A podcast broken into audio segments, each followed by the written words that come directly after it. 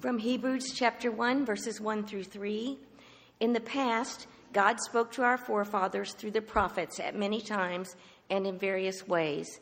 But in these last days, he has spoken to us by his Son, whom he appointed heir of all things, and through whom he made the universe. The Son is the radiance of God's glory and the exact representation of his being, sustaining all things by his powerful word. After he had provided purification for sins, he sat down at the right hand of the majesty in heaven. And Matthew 1:23 Behold the virgin shall conceive and bear a son and they shall call his name Emmanuel which means God with us. This is God's word. Thanks be to God. You may be seated.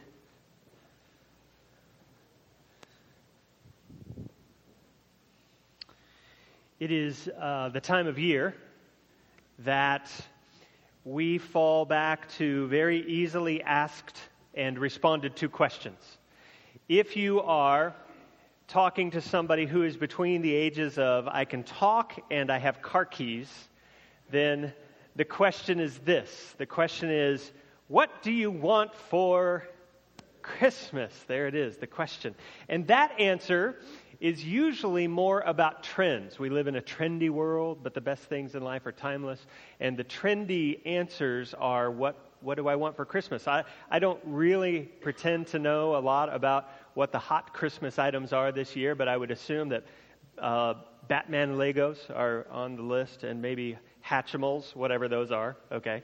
Uh, Star Wars has got to be high on the list. And for some reason, Elmo keeps popping up year after year after year. He's less and less a trend and more and more timeless all the time.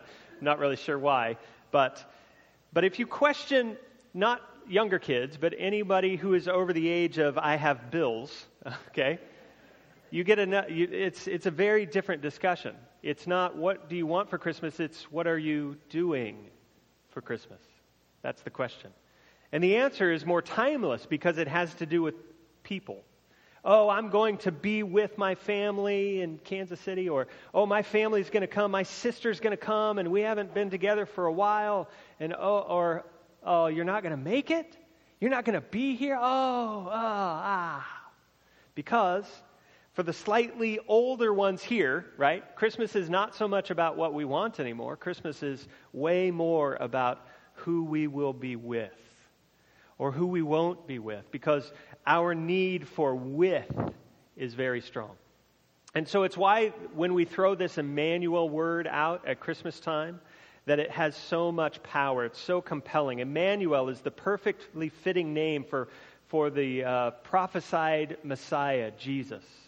In Matthew 123 that was just read, they shall call his name Emmanuel. It means God with us. And the truth is that God is with us. He can be with us. He wants to be with us. And He made a way to be with us. And that truth weighs more than the world. It's a timeless retru- uh, truth that we remind ourselves of often, and especially at this time of the year, because God cares about us so much that He has made a way to be with us. God cares about us so much that He has made a way to be with us. There was a front page article in the San Francisco, uh, the San Francisco Chronicle that was about a Metro Transit operator, uh, read bus driver, okay, named Linda. Linda Wilson was her name. And Linda loves the people that ride her bus. She takes the time to learn their names. If they're late at a stop and she knows they're coming, she will wait on them and she'll make up the time later on in her route. Uh, one woman in her 80s named Ivy had some really heavy grocery bags one day that she was really struggling with. And so Linda put the bus in park. She got out of her bus driver's seat. She went down onto the sidewalk to help Ivy with her grocery bags and get them onto the bus. And not surprisingly, every, t- every day after that, Ivy goes to the same bus stop and she waits for all of the other buses. She lets them go by because the only bus she's going to ride is Linda's bus. Another day, Linda saw a woman named Tanya in a bus shelter at a stop, and she could tell that Tanya was kind of new to the area. She looked a little lost, and so again, she stopped the bus. She got out. She started talking to Tanya, and she realized this is a new person in town. She's, she doesn't know her way, and it was almost Thanksgiving. And so uh, Linda said, Hey, you know what? I don't live too far from here. Why don't you come and hang out with me and my kids on Thanksgiving? And Tanya took her up on that, and now they're really good friends. And I want you to think about what a thankless task driving a bus has to be in a bigger city, in our world especially. You've got cranky passengers having bad days, and you've got people who want to ride the bus but don't want to pay to ride the bus. You've got breakdowns, you've got traffic jams, you've got gum on the seats, and Linda is above all of that. She doesn't get sucked into it. And the question was asked of her, how in the world do you have this kind of attitude? And here's what she said. She said, "My mood is set at 2:30 a.m. every morning when I get up and I get on my knees to pray before my shift." Because she said, there's a lot to talk about with the Lord. Linda is a Christian, and she goes to a church called Glad Tidings Church in Hayward, California. And with that strong foothold of prayer before she heads off to work, she goes and faces a day of driving a bus with all that that entails. And when she comes to the end of her shift after a long day, she gets to the end of her line. She again gets up out of her seat. She turns to her passengers and she says, That's all. I love you. Take care. Now, I'm pretty sure they don't teach that in bus driver school, right? When's the last time you had a bus driver say, I love you? But that's what Linda does. And the story of Linda shows us how we really know that somebody cares about us. Linda's care for people is evident. It's evident by her words, it's evident by her actions. And the people who climb aboard her bus understand that they're in the best hands that they could possibly be in. Linda shows us how care works.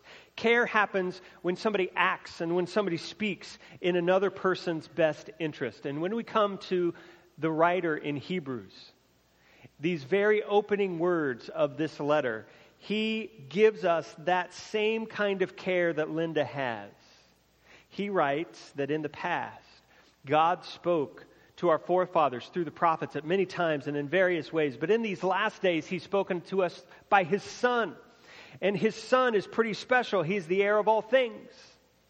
He made the universe. He's the radiance of God's glory. He's the exact representation of His being. He sustains all things by His powerful word. He provided purification for sins, and He sits at the right hand of the majesty in heaven. And I want to suggest that these opening words to the book of Hebrews is are words of immense care. They are a description of how the God of everything has cared even for us. And so let's ask the question this way. I'm going to throw it out. When do you feel cared for? I want you to answer that question in your mind. When do you feel cared for? Is it not when people take the time to speak with you? They pull you aside, or they see you, or they, they're very intentional. Hey, I want to get together. And they speak words of encouragement, or instruction, or motivation, or information, or maybe they even speak truth that's really hard to hear, but you need to hear it, right? When people speak to you, they care. Just about every coach that I've ever known has told his or her players if I'm yelling at you, that's a good sign. If I stop yelling at you, then it's over right? We feel cared for when people speak, but we also feel cared for when people act. When they do something, when they give, when they sacrifice, when they go out of their way to serve us in some way that wasn't required and yet they, they did it anyway, those kinds of deeds done for us communicate great care and great love and great concern. And they don't have to be big, huge acts, like paint my house. It doesn't have to be that. It just has to be something significant. Hey, sir, you dropped your wallet. That's it. And we feel cared for. And in this text, first of all, God speaks. The writer says that in the past, God spoke to our forefathers uh, in the Old Testament through the prophets.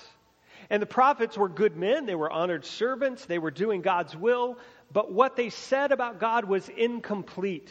It was just fragments, it was piecemeal. They were engaged by God to speak, but the picture that they gave wasn't quite in focus. It was fuzzy. And the writer of this book will even say all we got through the prophets was a shadow of who God is. But now, he says, in these last days, or for simplicity, we could just say in the days we're living in right now. Now he has spoken again, but this time it's different. It's not by the prophets, it's by his son. God speaks through his son, Jesus. Jesus, the word, the logic, the reason behind everything we see. He is the vessel by which God speaks. And our writer is quick to give some validation to his claim. He says, The word, this son Jesus, can be listened to because he is the heir of all things. An heir is someone who gets it all. How many of you have been an heir? How many of you want to be an heir? Yeah, lots more. Uh huh, uh huh. Jesus is the heir of all. He gets it all. The entire universe is His, and that's who God uses to speak to us. He is the agent of creation. Not only does He get it all, but He made it all. Just like John's Gospel tells us that the Word was with us in the beginning. In the beginning was the Word, and the Word was with God. The Word was God. Jesus made it all. He owns it all. He, he will keep it all. And that's who God uses to speak to us. He's the radiance of God's glory. If you study the word glory, it has the idea of weight. It's weight. So if there's any weight in the being of God, then Jesus has that same weight. That's who God uses to speak to us. He's the exact image of God. Writers in the first century used this word for the stamping of coins. They would stamp the emperor's image on a coin and just like that, God's image is stamped on the world in the person of Jesus. That's who God uses to speak to us. And finally, He's the sustainer of all. And all means all, everything. He holds it all together. He does this by His word. The word is rhema. It means specifically the spoken word. It's a declaration, it's a command, it's a military term. And so Jesus speaks and he commands creation to order itself and to be held together by his word. That's who God uses to speak to us. And so God is speaking to us through his son, pulling us aside and telling us the words that we desperately need to hear. Maybe they are words of encouragement. Maybe they are words of motivation. Maybe they are words of truth that's hard for us to hear, but they will always lead to life. God is speaking to us. When people speak to us, we just define that as care, and that's what God is doing. I left off one more at the end. It says that He is the purifier of all. Jesus, who is the Son, provides purification for our sins. In the Old Testament, it was the priest's job to provide purification. He did it with bulls and goats and rams and sacrifices, but that sacrifice system was always temporary. Now, Jesus the Son has provided purification of sins for us once and for all. And it took a sacrifice and it necessitated something bigger than bulls and goats and rams. It took a man. It took a man to die, but not just any man, a perfect man at that, a perfect sacrifice. And so Jesus, God's Son, the heir of all, the creator, the radiance of God's glory, the exact image of God Himself, the sustainer of all things, became a man so that He could become that perfect sacrifice and purify us of all sin. And all of a sudden, now we're doing Christmas, even in this non Christmassy text in Hebrews. In these verses, we are reminded that Jesus left the splendor of heaven and came into our neighborhood and camped out among us. He put on a human suit. And the writer will say of Hebrews in the next chapter, he will say that he became a member of our kind of club, the human club, by sharing in our sufferings. That's what Jesus did. And so notice what the incarnation is. And when I use the word incarnation, it's just a fancy way of saying God became a man. The incarnation is God's declaration of his purpose to save the world. The incarnation is God's down payment on the cross. When you see a baby in a manger, it's God's way of saying, I will pay this debt of sin that is owed by every person who has ever lived. I will pay it myself. And through the writer of Hebrews, we learn that God not only speaks, but he also acts. God acts. He does something. He becomes like us. He takes on human flesh. He lives with us, and then he sacrifices for us. And all of those things, his speaking, his acting, fit into what we just talked about and what we just described as what it looks like when we have somebody who cares for us. And so here's the timeless truth. It's very simple today. God really does care for you. He really does. He speaks to you. He acts on your behalf. He has your best interest in mind. Nowhere in Scripture is this more clearly seen than when the prophet says, His name will be called Emmanuel, which means God with us. And I want you to think about that. This prophet, hundreds of years before the fact, makes a declaration at God's request that one day a Messiah will be born and his name will be called Emmanuel. It means God with us. And for that to actually come to be, for that to actually take place, oh, it took more than we can ever imagine. The incarnation, God becoming man, wasn't just an overnight thing. It had to be orchestrated. It had to be caused. It had to be set up and arranged. It doesn't happen by accident. And just for a minute, this is the fun part of the sermon. I want us to consider uh, all the things that had to go right for Jesus to become the purifier of all sin, for Jesus to be that one who they would call Emmanuel, God with us. There's a guy named Ralph Muncaster, and he was an atheist. And he began to examine his own life and examine the idea of God and eventually the claims of Christ. And as a result of his journey, he wrote a book called A Skeptic's Search for God. Uh, the information is at the bottom of your sermon notes if you want that book later.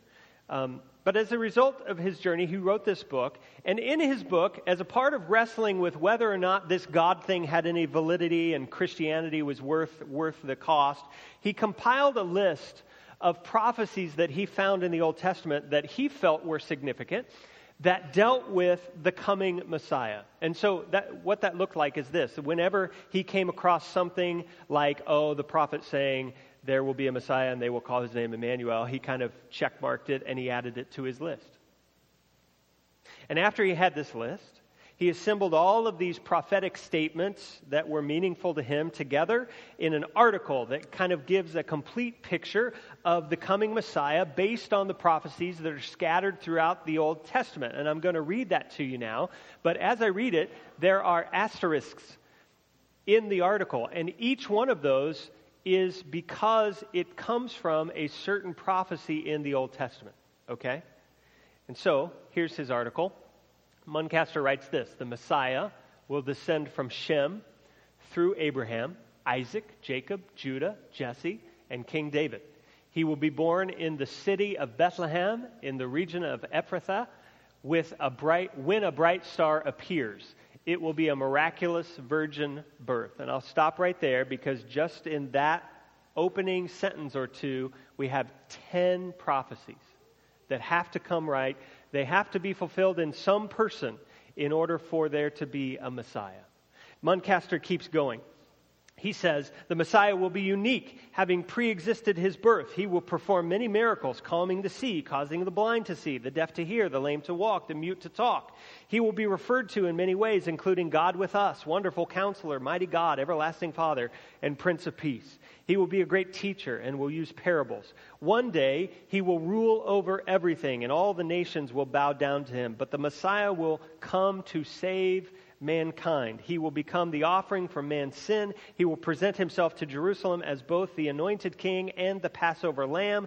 This will occur approximately exactly 173,880 days after the decree by Artaxerxes to rebuild Jerusalem. And so, four days before the Passover, the Messiah will present himself to a rejoicing Jerusalem, riding on a donkey, but then he will suffer greatly. He will be rejected by many, including his own friends. He will be betrayed by a friend for 30 pieces of silver. Later, that money will be thrown down in the temple and will eventually go to a potter. At his trial, he will not defend himself. He will say nothing except as required by law. Israel will reject him. The Messiah will be taken to a mountaintop identified by Abraham as the Lord will provide. There he will be put to death with, with his hands and feet pierced. His enemies will encircle him, mocking him, and will cast lots for his clothing. He will call out to God, asking why he was forsaken. He will be given gall and wine. He will die with criminals but none of his bones will be broken. He will be pierced. He will be buried in a rich man's grave, but he will not remain in the grave. I want you to think about that article. I want you to think about all the descriptors that we just listed off, that he, that Muncaster just lifted off, and I want, I want you to think about one person in all of history meeting all of those. Let alone the fact that people hundreds of years beforehand predicted that all of those things would happen. Or we could say it this way if we had all that information right now, but we didn't know of any Messiah, and we went back in time and tried to find someone who met every detail, and we succeeded, that would be astounding in itself. But these words are from people who aren't looking back, they're looking forward to a time that hasn't even happened yet. And Muncaster, through this little article, is able to paint a pretty clear picture of who the Messiah will be and the life that he will live and what will happen to him. And then Muncaster goes a step further and he calculates the odds of one person meeting each one of these requirements individually. And then he adds them all together and comes up with the odds of one person meeting all of these prophecies in human history. I want to throw some numbers up at you because this is what he does. He says, the odds that these requirements would be met by one person in human history are 1 in 10 to the 110th power. Now, it's probably important that you know the standard benchmark for something to con- be considered an impossibility without outside help, and that is the second number below it 1 in 10 to the 50th power. And some of you who aren't math nerds, like, you know, I'm not a math nerd either, we might look at that and, and we might say, well, you know, 1, one in 10 to the 50th, uh, you know, 1 in 10 to the 110th power is just kind of double that, right? no, not even close, right? 1 in 10 to the 50th. 10 to the 50th is 1 with 50 zeros after it. 1, a 10 to the 110th is 1 with 110 zeros after it. It is exponentially greater. The odds of there being one person in human history that would meet all of these prophetic requirements is incomprehensibly, uh, incomprehensibly greater than the odds that, of what is commonly considered impossible. Okay? Another help to give you is uh, how, an idea of how big these numbers are. Uh, 10 to the 80th power is all the atoms, if you were to count them up and add them together, that's all the atoms in the known universe.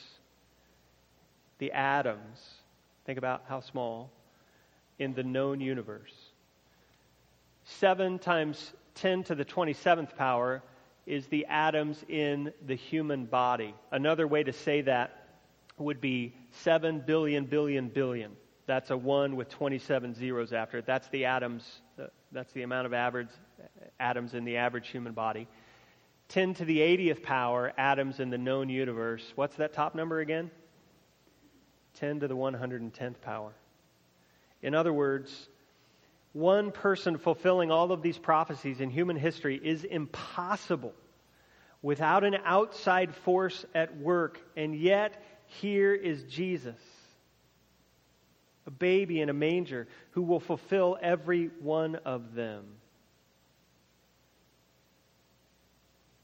The life of Jesus is no coincidence. And I want to propose this. Let's, let's just pretend, just for a few seconds, let's just pretend that the story of Jesus is a total fabrication. People just made it up. There isn't really a historical Jesus. They just invented it and made him into God. Let's just say that for a few seconds. I want you to think about the odds of not just one person, but several people having to mold a lie that will fit with all of the prophecies that we just read. Even that would be an impossibility. And I'll give you uh, one more so that you can use uh, the new exploding head emoji on your phone. How many of you know? You don't know about it? Just search it later. You'll use it. In his article we just read, Muncaster used only prophecies about Jesus that were intriguing to him. If you count them up, he only used 30 prophecies. Do you want to know how many prophecies there are in the Old Testament? There are over 300. 322 to be exact. 322 prophecies that tell about the future Messiah. Man- Muncaster only used 30 of them. Most every Bible scholar will tell you there are 322, and there just aren't statistics for that.